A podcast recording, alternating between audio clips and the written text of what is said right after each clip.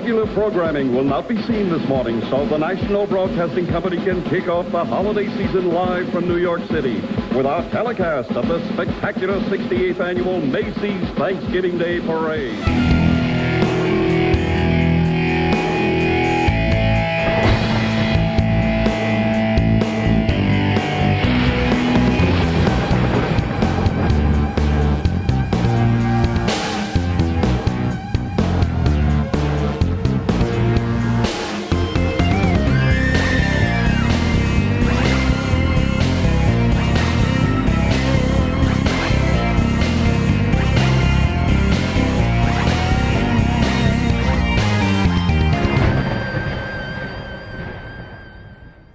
Keeps playing in my head, Matt?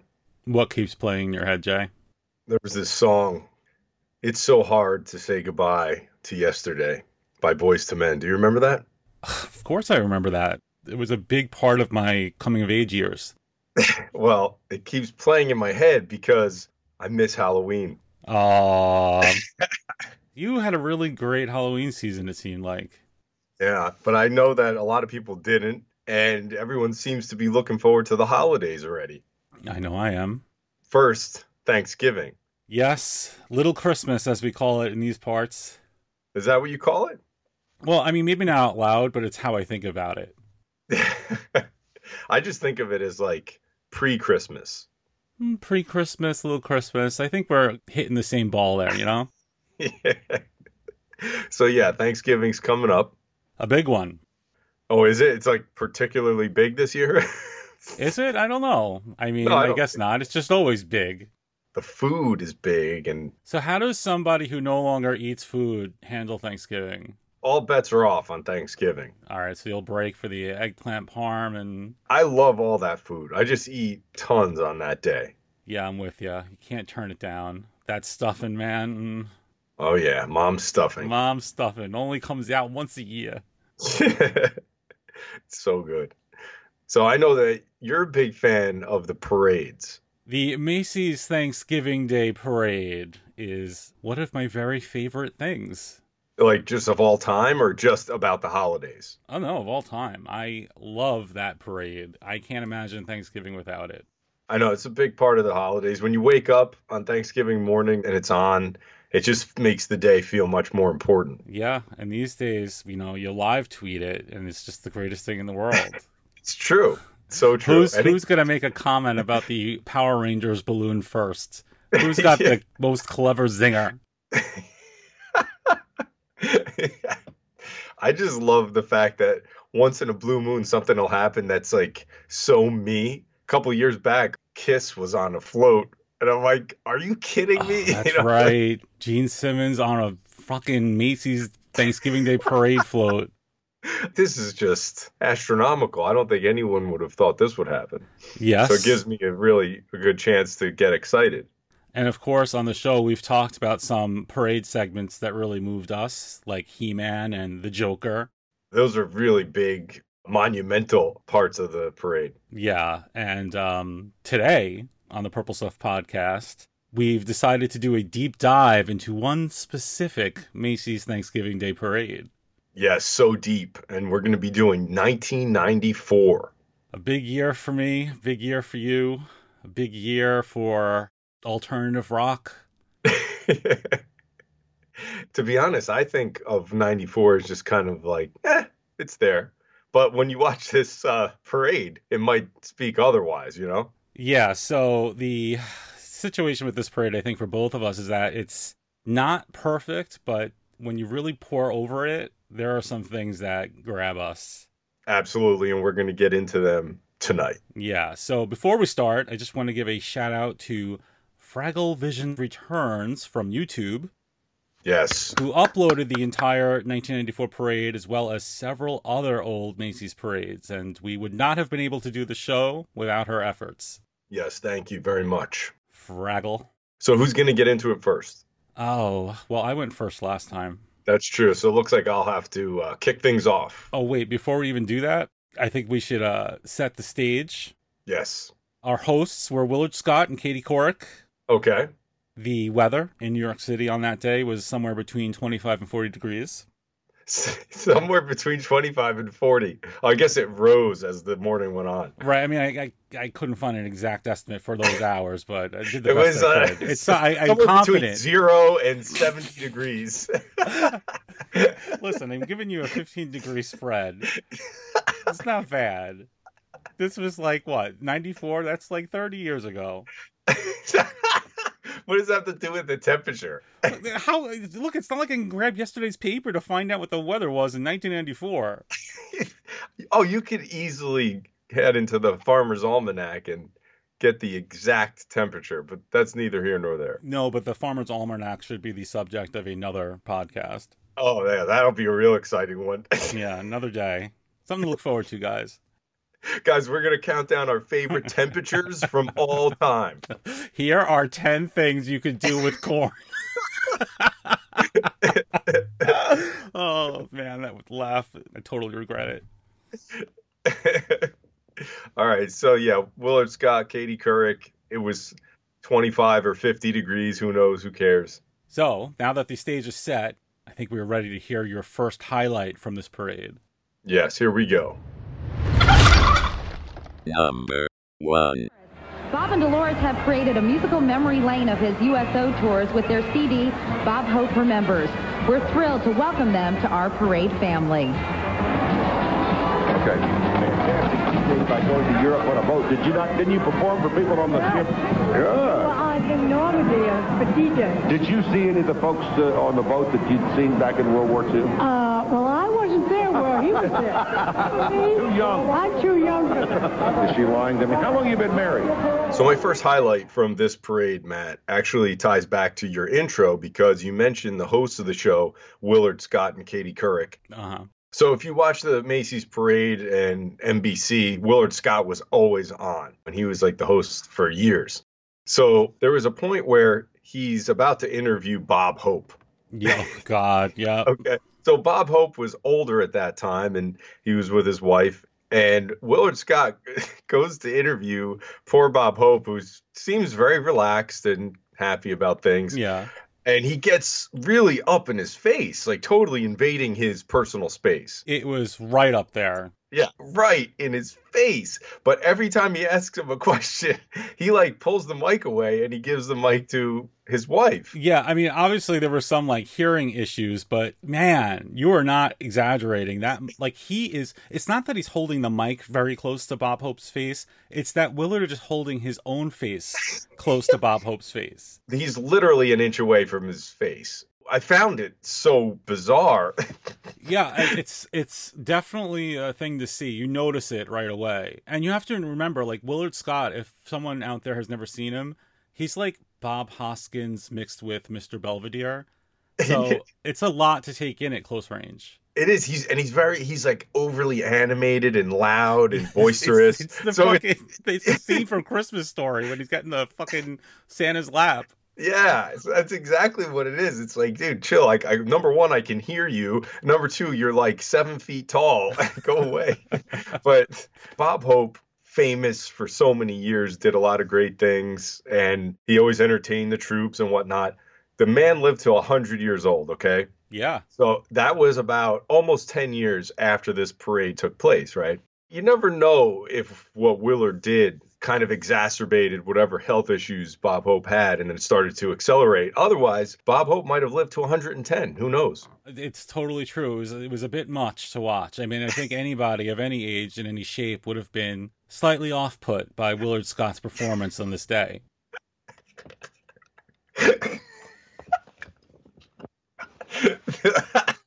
I did notice, however, that close talking was sort of a recurring theme during this parade. Oh, yes, I totally noticed it in another thing. It was literally 10 seconds later when Katie Couric was interviewing Tom Bosley. That's it. That's Yeah. the way. That's ex- I It's, saw. I thought it's the like what did what did some like fucking director get on the uh the the headset mics? Say, I want everybody to stand right on top of the guests.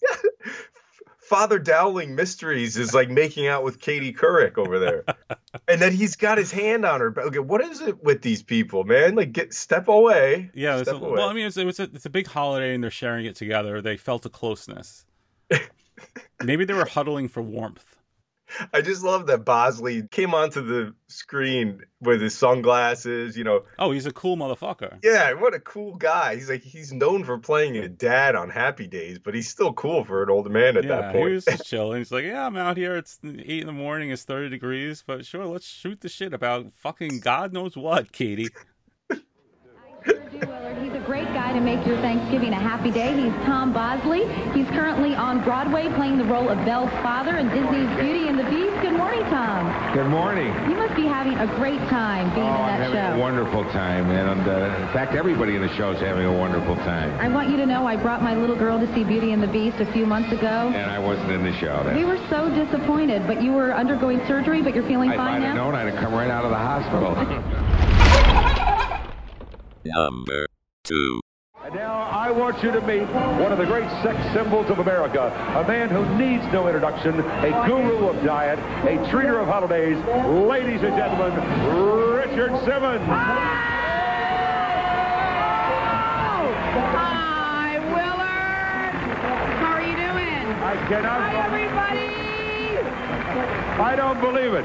I've heard of losing your pants, but your whatever to your shirt. Well, this is this is my uniform. This is all I wear, and I really want to see this parade. I've never been to this parade before. You've got a tray full of goodies. Would you Oh, like to tell us? oh, sure. These are my cookies. These are my new fat-free cookies from Walmart, and I brought them over so that everyone could have a little treat. It's, it's fat-free. Taste. I think my favorite celebrity appearance in the entire 1994 parade was Richard Simmons.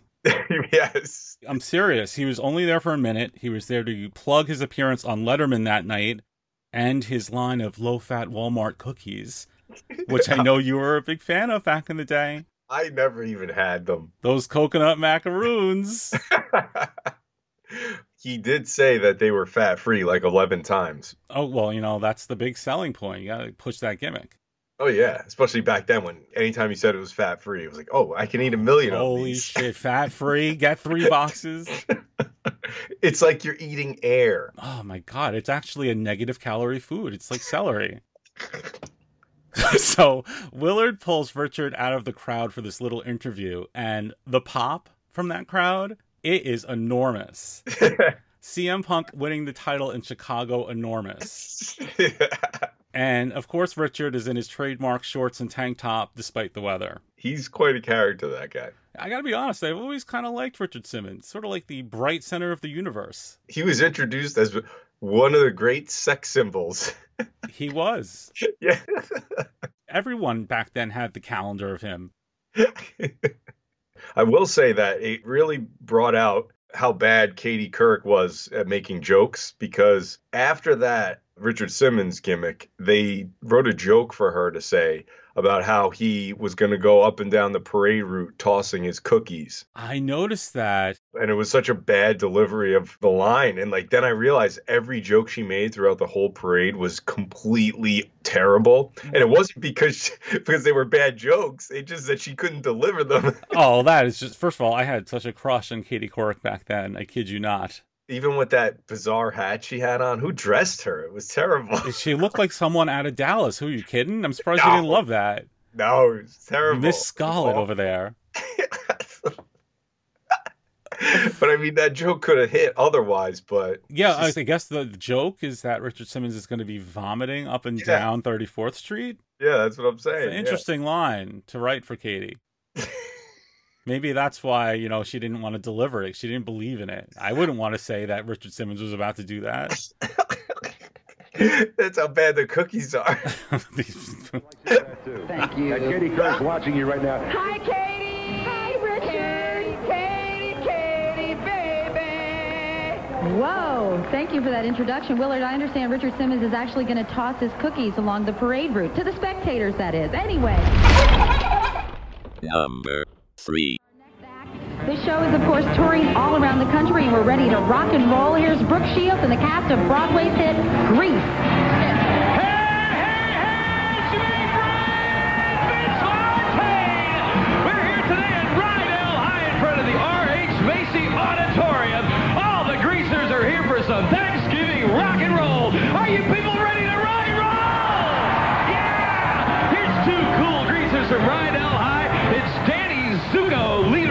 Burger Palace boys, and Betty Rizzo, leader of the Pink Ladies. Hey, Danny, I just saw your girlfriend, Sandy Dumbrowski. Who? For my next highlight from the parade, Matt, it's kind of an offbeat choice for me. Mm-hmm. So at the time, there was a revival on Broadway of Grease. Right. That was the part of the parade when I was a little kid that I used to really just zone out. I would sit down and I would be very excited to see this parade. And then I realized it was always two hours of these dance numbers. from Freaking Broadway. Like every year. Yes. You know, you're getting shoved down your throat with some Broadway dance number. Oh, it's terrible. It's just such a slog. Where are my balloons? so so Vince Fontaine, the guy, he's a character in Grease, He comes up and he starts interviewing Brooke Shields because she was starring in Grease at the time Mhm. as Betty Rizzo. Yes, she was.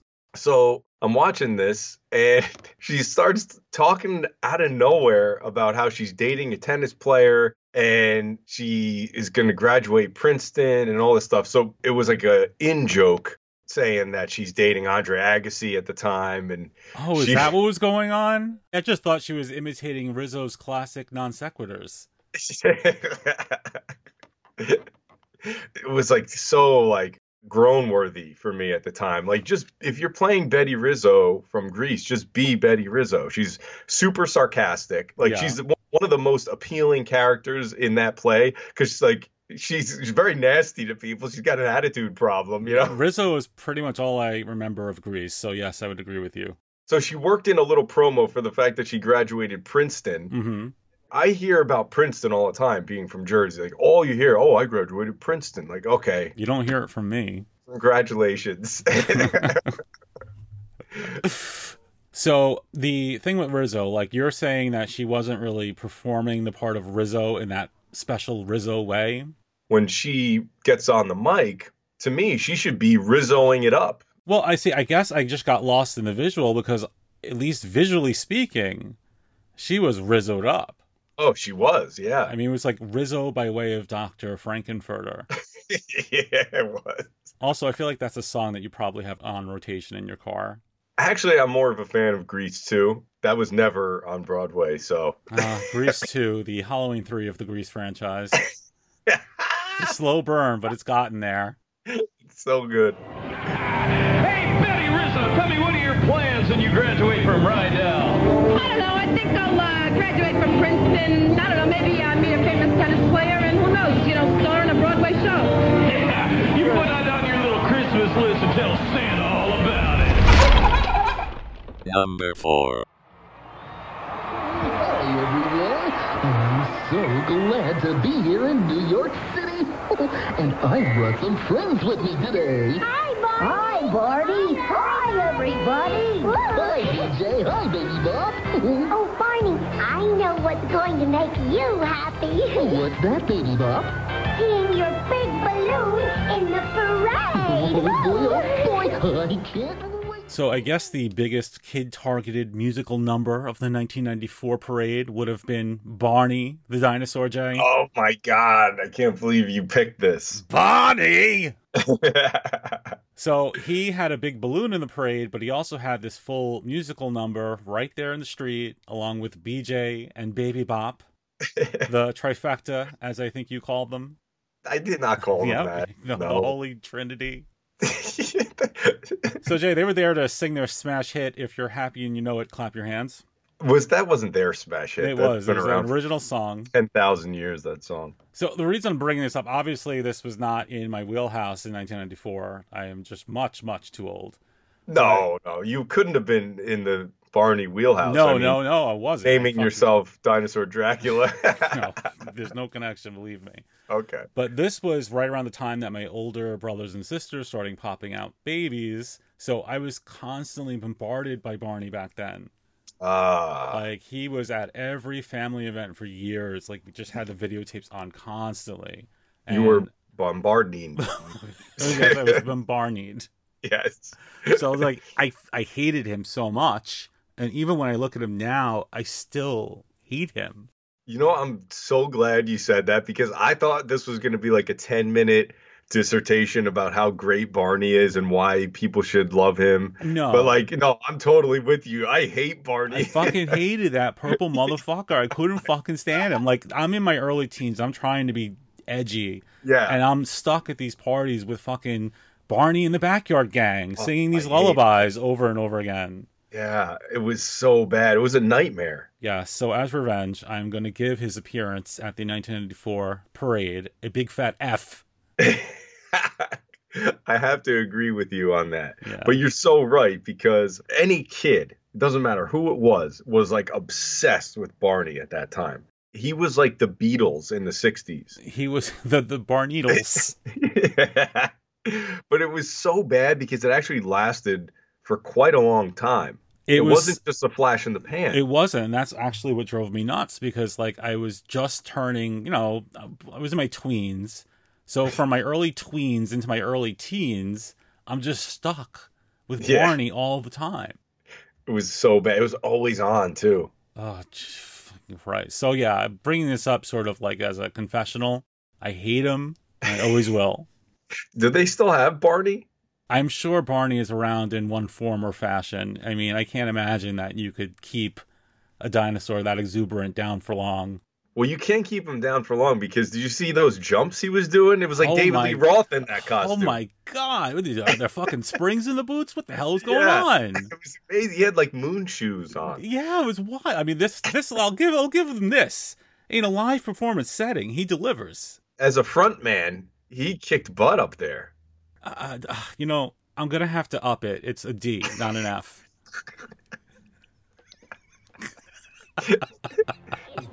And you know it, clap your hands.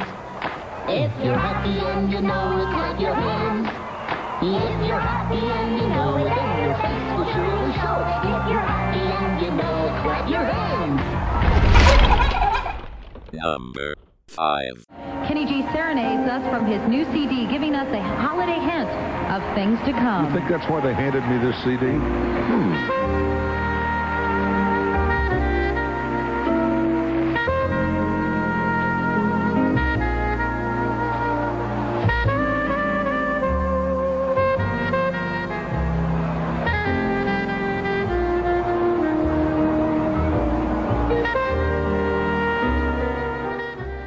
Next for me, Matt, was the Humpty Dumpty float, but not not because of Humpty Dumpty. It was because of who was on the Humpty Dumpty float. Are You familiar with this part? yes, I am Okay. familiar with this part. As soon as you said Humpty, I knew where you were going. Yeah, and I wasn't talking about Digital Underground.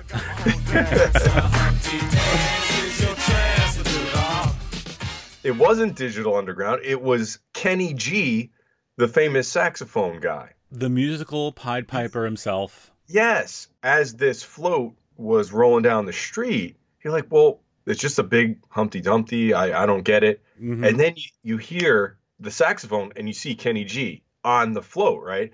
When you look at it now, you're like, wow, the fame he had back then was to the point of like rock star level. Oh yeah, and he knew it too. That smug look on his face. Oh, he knew he was the shit. But think about it though. We lived in a world. Picture this. Go with me on this, Okay, okay? I'm, I'm trying. you're in the chair at the dentist and you hear a song with a guy playing a saxophone, right? No lyrics, just the saxophone. Yep. And you've got that air sucker in your mouth and you're miserable. Your mouth feels like hell. And this fucking saxophone guy's going nuts on the radio on like 106.7 Lite FM. So I, I based on that description, I'm guessing you weren't a big fan of Kenny G.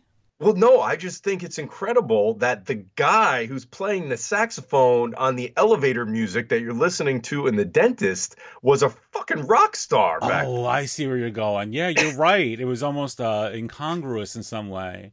Yeah, that guy was rock star levels to the point where he was on his own float. Yeah, and let's face it, this was a garbage float. This Yeah, wasn't. It's not like he was boosted by the float. I mean, it's, it's Kenny G playing Winter Wonderland on a float with a Humpty Dumpty theme. Like, what is the connection between any of these things? It was amazing that we had a guy playing sax who was a total. It's not like he was Slash. He kind of like- was. He was. The, Yeah. He was the slash of sax. He was a slacks. when you're waiting for that float, you really think at that point, being it's the Thanksgiving Day parade, it could be like the guys next door or Hanson. Yeah, could have been. But no, it's this curly haired dude just chilling, rocking out on his smooth jazz saxophone. And he was at the peak of his existence. Yeah, and we were talking about the pops before, like big respect pop for Kenny G on this one from that crowd. Let's just hypothetically say one of our listeners says, geez, you know, I don't know who this guy is. And then they look him up on oh. Wikipedia. Yeah. Let's just say the first thing it says, he's one of the best selling artists of all time. Yeah, I mean, just- I imagine looking up his net worth, how that would depress us. This guy has done it all, been it all, and spent it all, Jay. See, like nowadays, it sounds like he's basically like saxophoning it in. But that's back that's that's that's fucking slander right there. Kenny back- G. back then, he was edgy. Uh, edgy. I I don't know about edgy, but I will say this: like he came out there with a swagger because he knew that the entirety of New York was in the palm of his hands. Yeah, it was like Jack Swagger. Yeah. no, but like, let's be real though. I was making fun of it a little bit, but when you think about it, if you're unsure of whether you would want to invest your time in listening to, let's just say, like that Kenny G Christmas album, Oh, it's good stuff. he starts playing Winter Wonderland on this float. And then right at that moment, it hits you immediately. It's like slipping into silk bed sheets. It's, the music is like slipping into silk bed sheets. Yeah, it's like you know those chocolate truffle commercials where the chocolate is liquid and everybody's like swimming in it. it's like that. Oh, I see. Now I'm with you because when I listen to Kenny G, it does feel like I'm swimming in chocolate. Willard Scott said to your girl Katie Couric, hmm "I think we know what the G stands for." Oh my god, I heard that. I'm like, where are they going with this? yeah, and he said, "Great." Yeah, like Tony the Tiger. and then like Willard has this bad habit, and he does it a lot in this parade, where he like quotes some commercial tagline and then gives free advertising to whoever it's from. Because he doesn't just say "great," it's like "great," like in Frosted Flakes, the great breakfast cereal available at your local supermarket right now, and you can just hear everyone flipping out. They didn't pay for shit, Willard.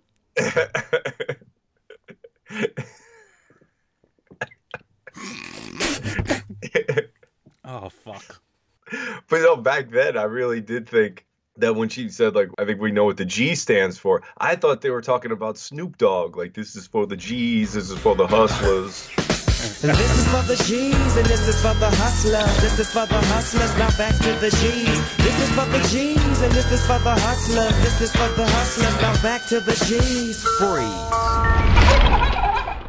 Number 6. The character balloons are an important element of the parade. They made their first appearance back in 1927. At the conclusion of today's parade, the balloons will be deflated and stored in the Macy's warehouse.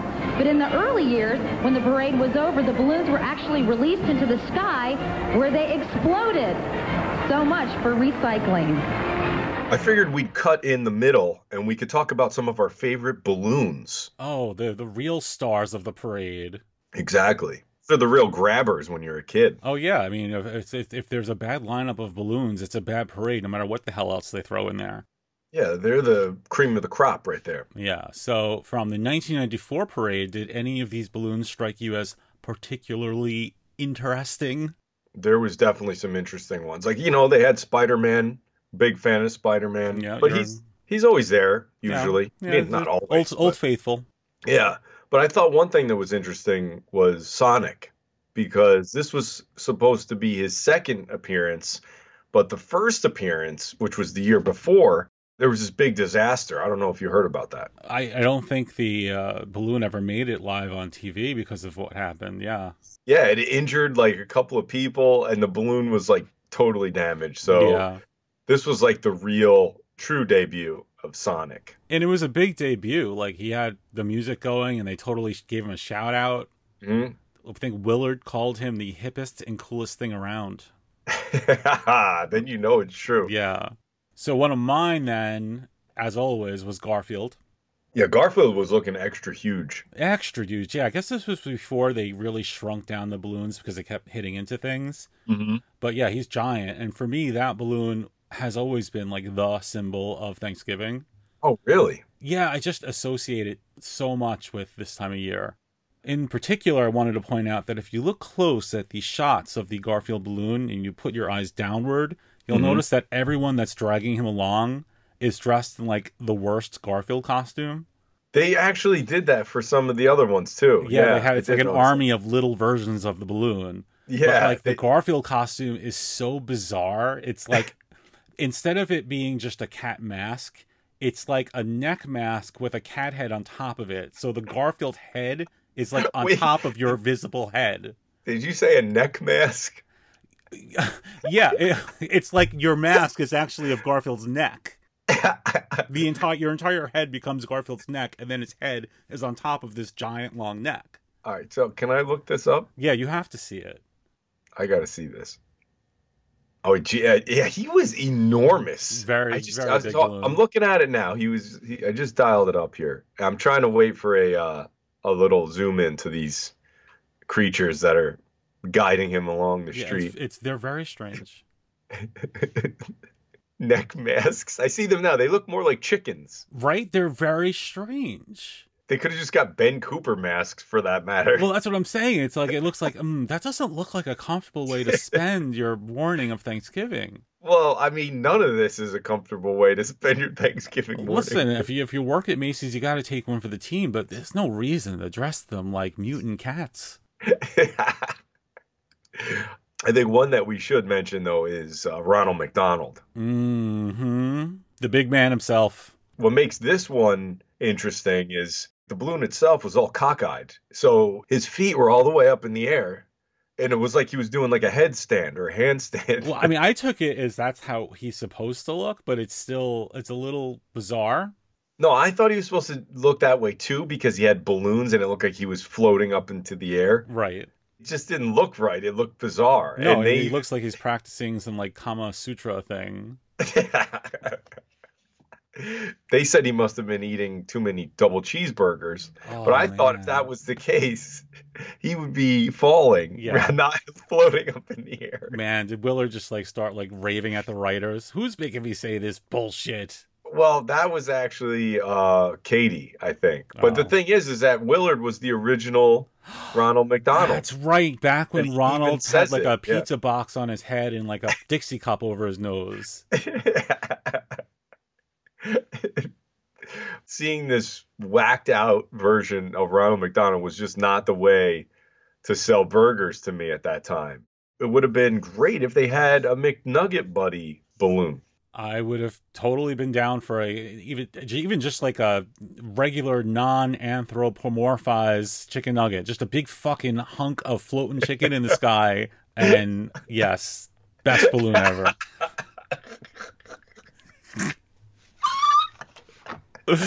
You and I would be like grabbing for it. Mommy.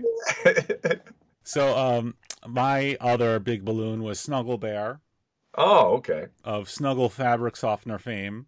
hmm So, as I have said on the show on a different episode, I grew up desperately wanting my own pet Snuggle Bear. Yes. Just the cutest little motherfucker on television. Oh.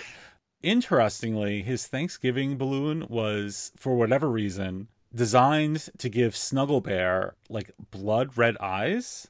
Oh, is that true? It is. It's very creepy. He looks like a like it's like a Terminator endoskeleton. No, it's not. You look him up. You don't believe me. This thing is it's a little off-putting. Oh, geez, you're right. He has he does have blood red eyes. He does look like he should be in a horror film as the murderer. Yeah, and it's such a shame because if you zone out and don't look at his eyes, it's such a great balloon. He's in his stocking. He's all cute. And then it's like you look in his face and it's just doom. It might be light brown. Maybe you're exaggerating. Those things are fucking red. They're not light brown. If you use one of the Photoshop droppers on the stocking in the eyes, you get the same exact fucking code. But see, here's the thing. I don't know why you don't actually like it because it feels like you and him could really relate on a different level now. God, I know. My eyes always are red. Maybe I'm becoming him. You and Snuggle Bear have a lot in common. I'm furry and I have red eyes. Holy shit, I'm fucking Demon Snuggle Bear. and you hide in stockings. I do. We both wear stockings, me and Snug. That's right, none other than Snuggle. Sponsored by Lever Brothers Company, Snuggle is 58 feet tall by 32 feet wide.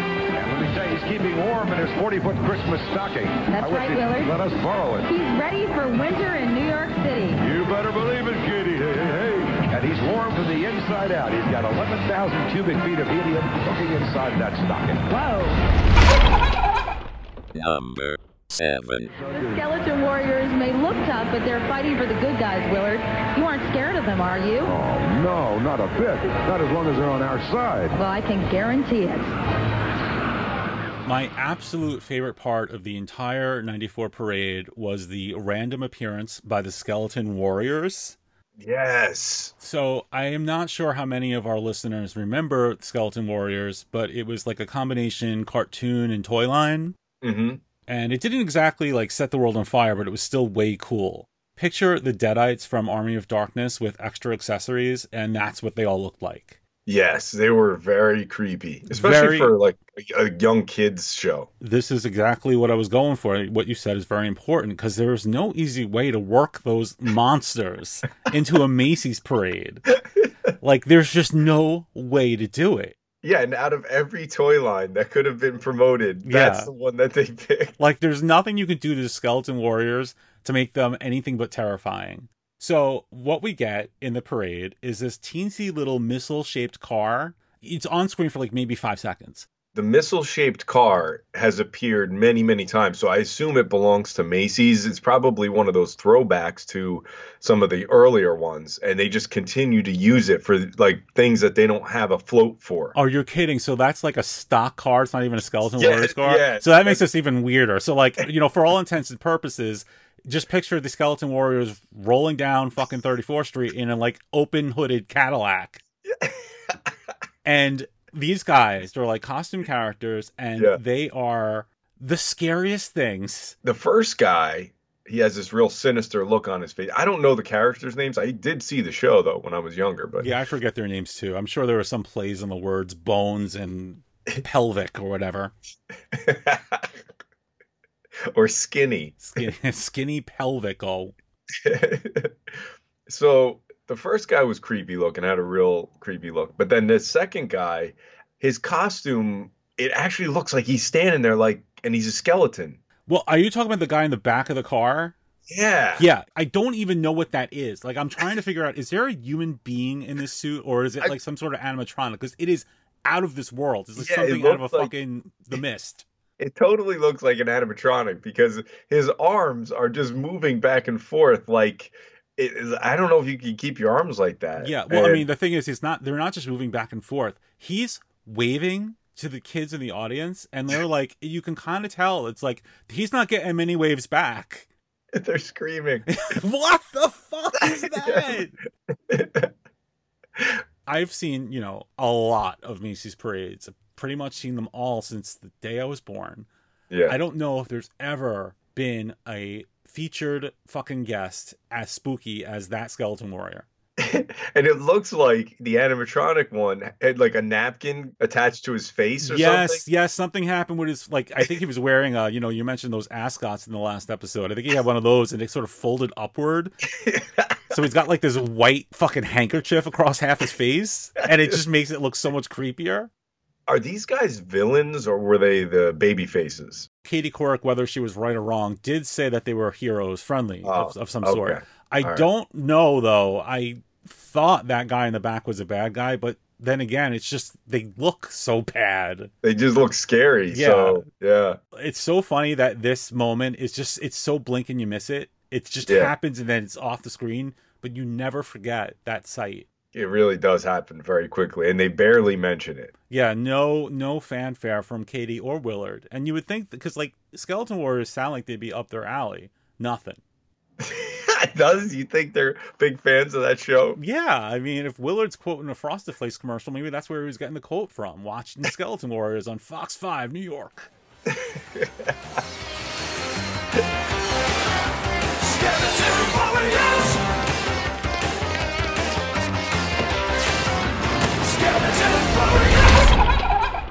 Number 8. Isn't it? I got to always constantly remind the audience that my favorite morning television personality was a cheerleader extraordinaire. Takes a big guy to appreciate the Big Apple, and we got a float full with the World Wrestling Federation's new generation superstars, featuring Paul Bearer, The Undertaker, Razor Ramon, Lex Luger, British Bulldog, Doink, and Dink, and New York City Daily News columnist, The Slammer. The float's furnished for the fine folks at Guess Where? The New York Daily News. I didn't know you could read from here. So I might wager to say that the most notable float on the entire show, even more so than your Skeleton Warriors, hmm was the WWF Superstars on the Daily News float. Oh, can't disagree. Now, you reminded me that they were even, I don't even remember this, but Paul Bearer, Doink the Clown, Dink, Razor Ramon, or as Willard Scott calls him, Razor Ramon, All Willard. Lex Luger, and the British Bulldog all on this float, hamming it up, right? Razor Ramon's fully in character, Yep. just totally hamming it up. And interesting note, though, they had this other guy that you were telling me about. He was like a guy from the Daily News, and I don't even remember him, but can you describe what he was dressed as? Okay, so in the New York Daily News newspaper, there was this wrestling columnist called the Slammer. For all I know, he's still doing columns, but back then he did every week. Yeah. And that was his byline, the Slammer, and they had a picture of a guy in a Jason mask. I believe this marked the first and probably only time that the Slammer made a live appearance. He's wearing like a total fucking Jason mask and he's carrying a big prop newspaper. How is this not like everywhere posted, like on BuzzFeed? Exactly. when I came across it, I'm like, what are you? oh, I can't believe that this is just sitting in plain sight. the fucking Undertaker on a parade float. the funny thing is now, knowing what we know about these guys, it's hard to imagine that most of them were too thrilled about this uh, potential parade float appearance on Thanksgiving morning. Of course, it's they're not thrilled because the night before they were at Survivor Series. Well, that's right. 94 was the eve. 1994 was the last time Survivor Series took place on Thanksgiving Eve, and I have been really upset about it ever since because it really gave me a tradition to look forward to the night before Thanksgiving. Because when I was young, I didn't really go out.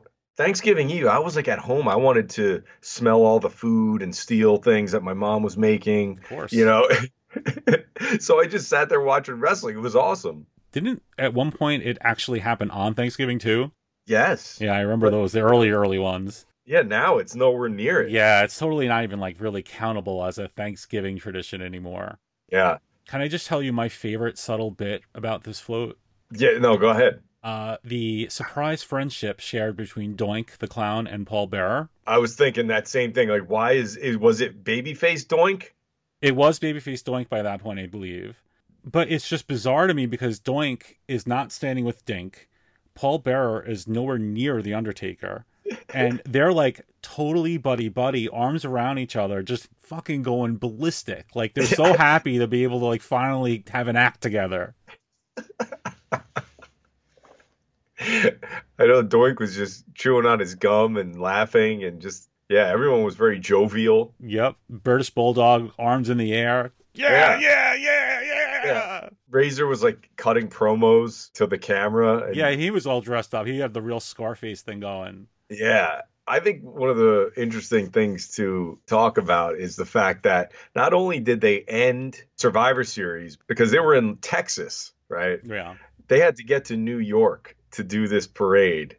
And then there was a house show in Ohio later that night. Oh, you're kidding me. Oh my god, these poor guys. Nowadays, I don't even think they do stuff like that. That's insanity. Oh, mean, like, but it's Thanksgiving. Let the guys go home and eat with their family. I mean, it's it's kind of like I'm sure if they let people volunteer, they would have filled up that float. So who knows? Maybe they wanted to be there. It was good exposure. Oh, I'm sure it was. Yeah, and it was just good promotion. Yeah, and I'm guessing like they expected to be on camera a little longer because like man, did they that float like actually sped up as like as soon as they start focusing on it, it just like was like, out of frame. Yeah, get them off. Get them off the screen.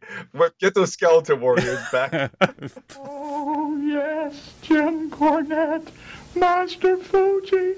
I hear you're having problems with Yokozuna. He's scared of the casket. He's worried about Chuck Norris. He's scared of my Undertaker. Oh, and I wonder why. Number 9. Here's a funky conga line of clown elephants led by their very own ringmaster. And here's a quartet of Jack in the Boxes. Looks like clowns are popping. Let's check them out.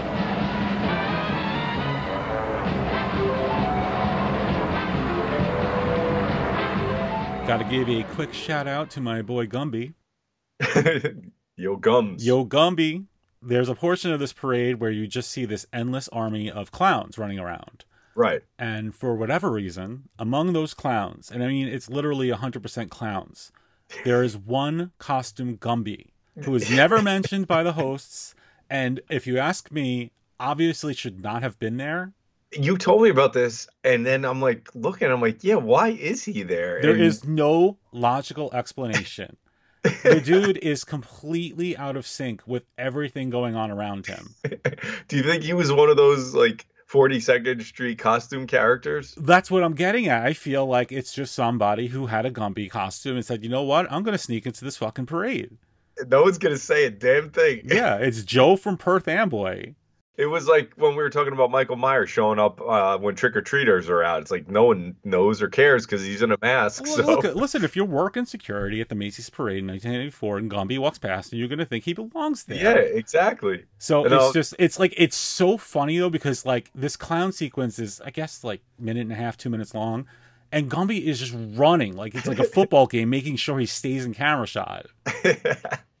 well, I think it's interesting that you mentioned that he was just kind of like all over the place going crazy because to seem like you are acting a little bit wild amongst those clowns who had no choreography whatsoever. They were literally just jumping around. being yeah, crazy, they definitely they Yeah. hadn't really uh, instructed the clowns on how to perform this No, one. they were just like spinning around and jumping up and down. there Yeah. was nothing to it. Even if you just remove Gumby, it's still a noteworthy segment because it's it's it's like an attack of clowns. no rhyme or reason, just all, and there's not like even a dozen, not even two dozen. I mean, there were like sixty fucking clowns here, and then one Gumby. It would have been so much better if it was Gumby and Goo and Prickle. That was what was driving me crazy because I'm like, the first time I'm watching, I'm like, well, if there's a Gumby, there's got to be a Prickle, there's got to be a Goo, there's got to be a Pokey. I'm, I'm sitting there, I'm trying to like make my eyes dart between these fast moving clown targets, and no, Yeah. it's just Gumby. Yeah.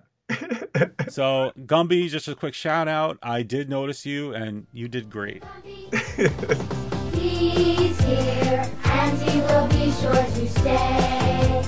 Gumby, let's all see what magical games he can play. Number 10.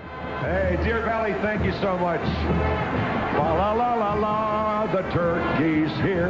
The turkey float is celebrating its 22nd appearance in the Macy's Parade, and it's furnished by. Lippy Death, Yes, the yes. Butterball Turkey Company. I think the most underrated float in this entire parade, and not only this one that we're talking about, but like all of them, is the Tom Turkey float, which is just a giant turkey with his wings flapping. That one I think needs to be discussed. Okay, can I just start by saying how much I love the fact that out of everything featured in this five hour Macy's parade, the turkey float is one of the things that really grabbed you?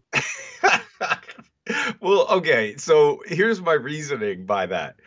It's a Thanksgiving parade, but nobody talks about this giant turkey with googly eyes. Yeah, you're right. Okay? It is. It is something. You're, now that you mention it, hmm Not only that, his name is Tom Turkey.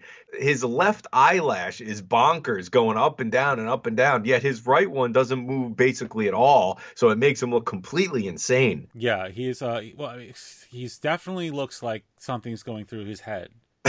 I think he's having like something go wrong in his head. Yeah, it's a cold morning. What am I doing out here? Why am I so big? How could Butterball sponsor me? He's going into convulsions. That's a problem. Yeah, he is. It's almost like it's like one of those toys where you roll it across the ground and it does weird things with its head. So it's Yeah, just like force. The broken. longer it rolls, the more its head just goes crazy. Yes. But I really do think that the Macy's Thanksgiving Day Parade should roll with this gimmick. It should, they should make him the focal point. You know, it's Thanksgiving. This needs to be much bigger than it is. Make him the crazy turkey of Thanksgiving that everyone loves because he has googly eyes and it looks like he's having health issues. I'm with you. We need plush dolls, everything. No, seriously, I'm shocked that it's not more of a big deal to people because, like, I know a lot of our friends love Thanksgiving, and I rarely hear people talking about how they can't wait to see Tom Turkey and his freaking googly eyes. The worst part is, I think we all do look forward to Tom Turkey. It's just that we take him for granted, and that's what you're getting at. We have to stop yeah. just assuming that Tom Turkey's always going to be there. He needs a lift. He's almost like the original kind of predecessor to, you know, the Philadelphia Flyers mascot Gritty. Oh yeah, He's a world renowned superstar now. yep. he's taken the world by storm. Tom Turkey never got his due, this poor guy. Like he's given us the side eye because he knows he's going to get eaten. Yes. But like first he's going to get baked, which isn't a bad thing to get baked before you get eaten. Or before you record a show about the 1994 Macy's Day Parade. Butterball presents The spirits of the first turkey lovers. Dost thou smell turkey? Tis beautiful. Thou cannot judge turkey by the beauty of its skin. Indeed, it could be dry. But this is the Butterball turkey. Always plump and juicy because it's deep basted where hand basting can't reach. Number 11. I don't know what to eat first. Take a look.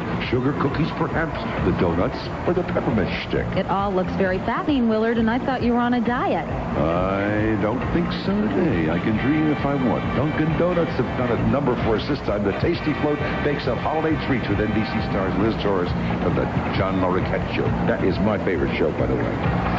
All the way from the North Pole, scrumptious, good stuff. That's Fred the Baker.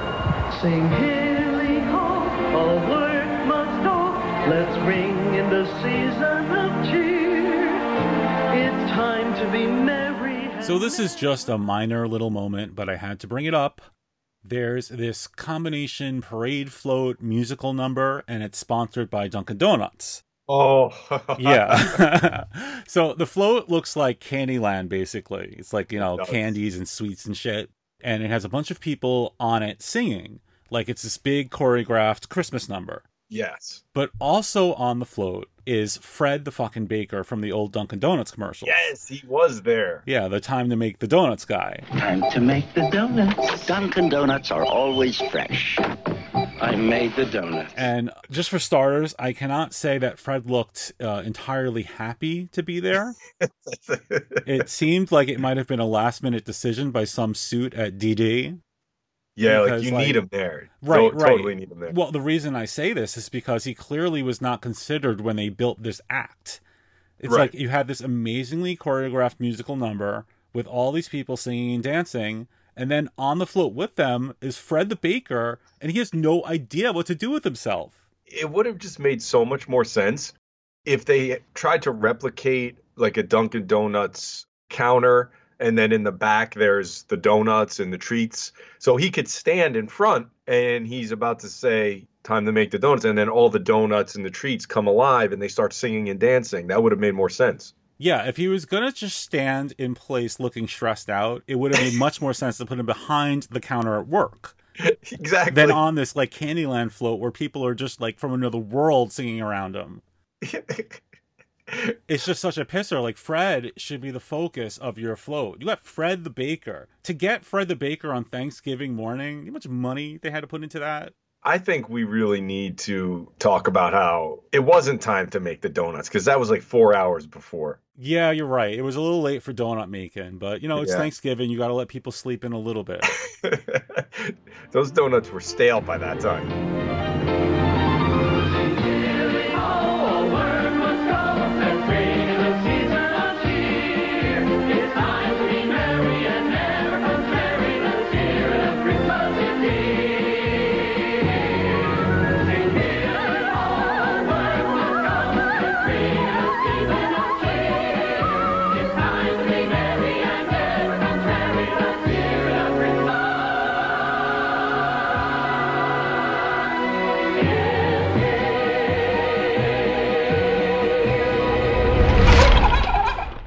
Number 12.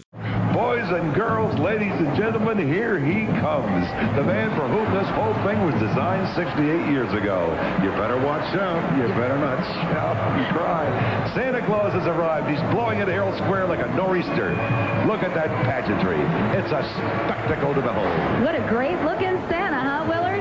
The 1994 holiday season has officially begun. Oh, boy.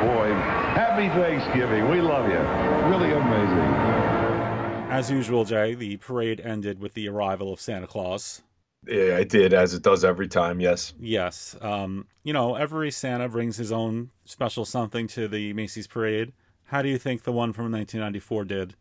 He was okay. One thing I, I got to mention is that he's a Santa clone because he's not the real Santa. No, certainly not the real Santa. Even by Thanksgiving, real Santa is much too busy for this local nonsense.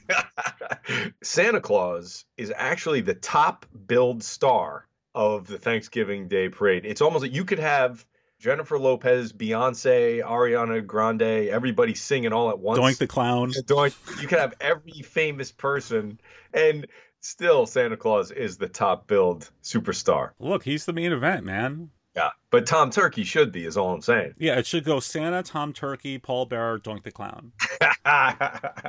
so no, I think he did. He did all right. He did. He wasn't. I don't think he blew me away. No, but I think he might have blown himself away because he seemed a little bit like he was half blotto to me. Lots of erratic waving. He couldn't sit still. Maybe it was the Santa Claus from Miracle on 34th Street. That's what. Maybe that's how you, they were going for that reference. That's right.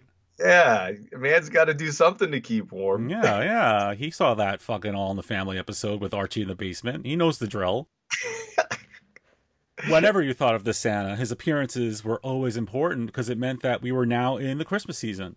It's true. I think what detracted from my love for this, I do get excited for the Christmas season, but he was sitting on this scary bird, and I just felt weird the whole time. It was, was he? Giant... I didn't even notice that. Oh my god! It's this giant, scary bird that you don't know if it's going to come alive and start flying at you. That was the most petrifying part to me. So it was Santa on a bird, and the bird was being carried by reindeer. It was very weird because usually he's like in a sleigh but this time he was sitting inside of a giant bird. Yeah, I'll have to go back and look at that. That's that. I can't believe I missed it. You would think I would notice Santa sitting in a big giant bird.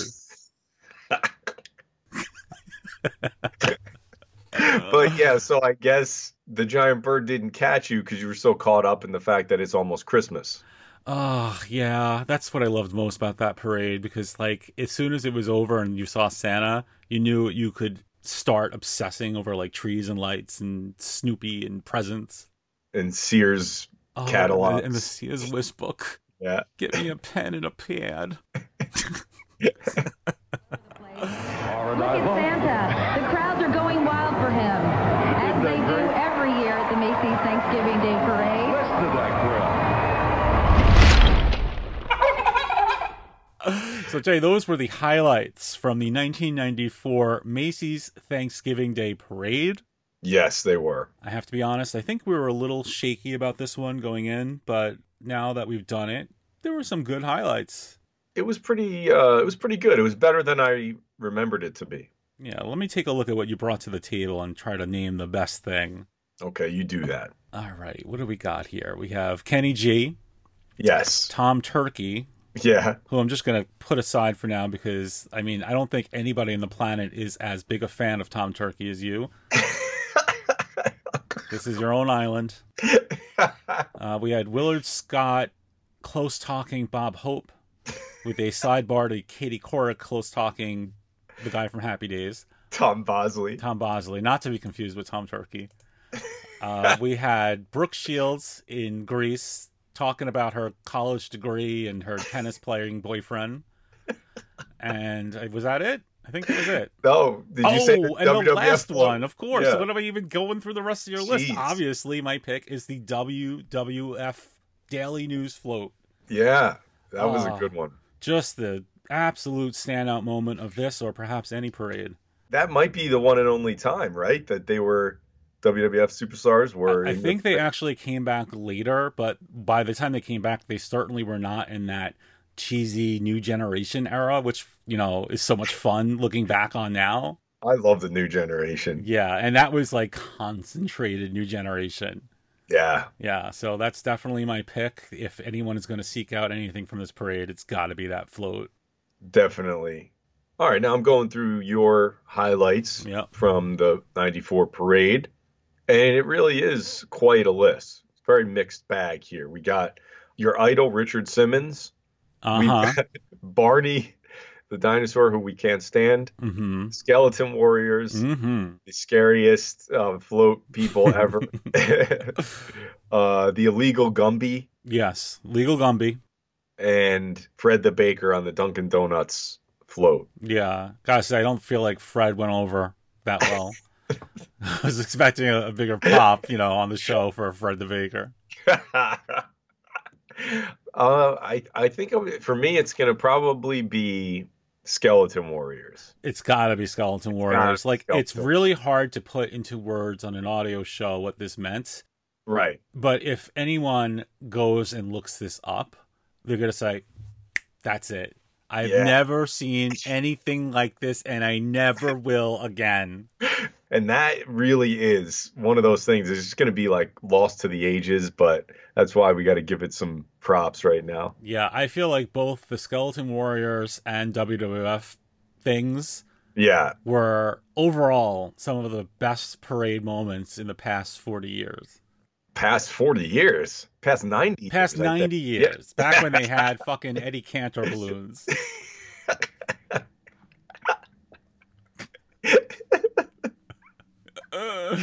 so uh, I'm going to put you on the spot right now. Okay. The 2018 Macy's Thanksgiving Day Parade is coming. Yes. Let's assume that they had not already established what balloons are going to be in it. And you got to elect a character or person that is not Alexa Bliss and is not from uh, the Halloween franchise. It's funny you said that because the only thing I have written down is which balloons would you want to see? then we're on the same page. yeah. So I have two choices here. Okay.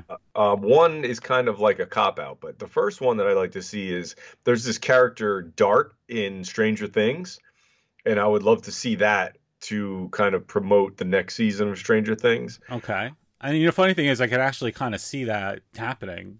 The second one would be just a giant red balloon, and it would be advertising it too. Oh god, that would have been brilliant. And they could have had like you know how they had all the costume Garfield guys on the ground. They could all be the scary clowns. clowns. Yep. Because Yep. of course they would have scary clowns at the Macy's parade. and there'd be one Gumby in there with them. Yeah.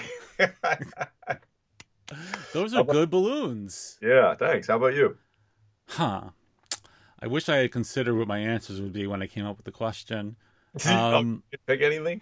oh no, I didn't. I didn't come up with anything. I guess I'm gonna have to go with one of my old standbys, Who's that? and uh, it's Amy from Congo. Aw. Yeah, maybe Congo's getting a Scream Factory deluxe release, and for some reason they're going to spend two hundred million dollars on a parade balloon. Well, I wish you luck in that. I don't know if it's ever going to happen, but No. maybe. So our choices were Amy and uh, Red Balloon, yeah, or Dart from Stranger Things. or Dart from Stranger Things. Good. I think that's a solid list. Yeah, I think so too. So it's been a great show, and the holidays are coming up. But one thing that we want to mention before we get out of here, we have something to tell everybody, right, Matt? Yes, we are nervous about it, but we have started a Patreon for the show. We have. And so that's going to be up there if anybody wants to check it out. Uh, we'll have more to come on that. Yeah, it's going. Do we tell them where it's located now or not yet? Yeah, let's do that. Sure. I believe it's uh, patreon.com slash purple stuff, and you'll get all the details there On supporting the show. financially. so thanks for listening to the Purple Stuff Podcast. I am Jay from the Sexy Armpit. And I'm Matt from Dinosaur Dracula. See you next time.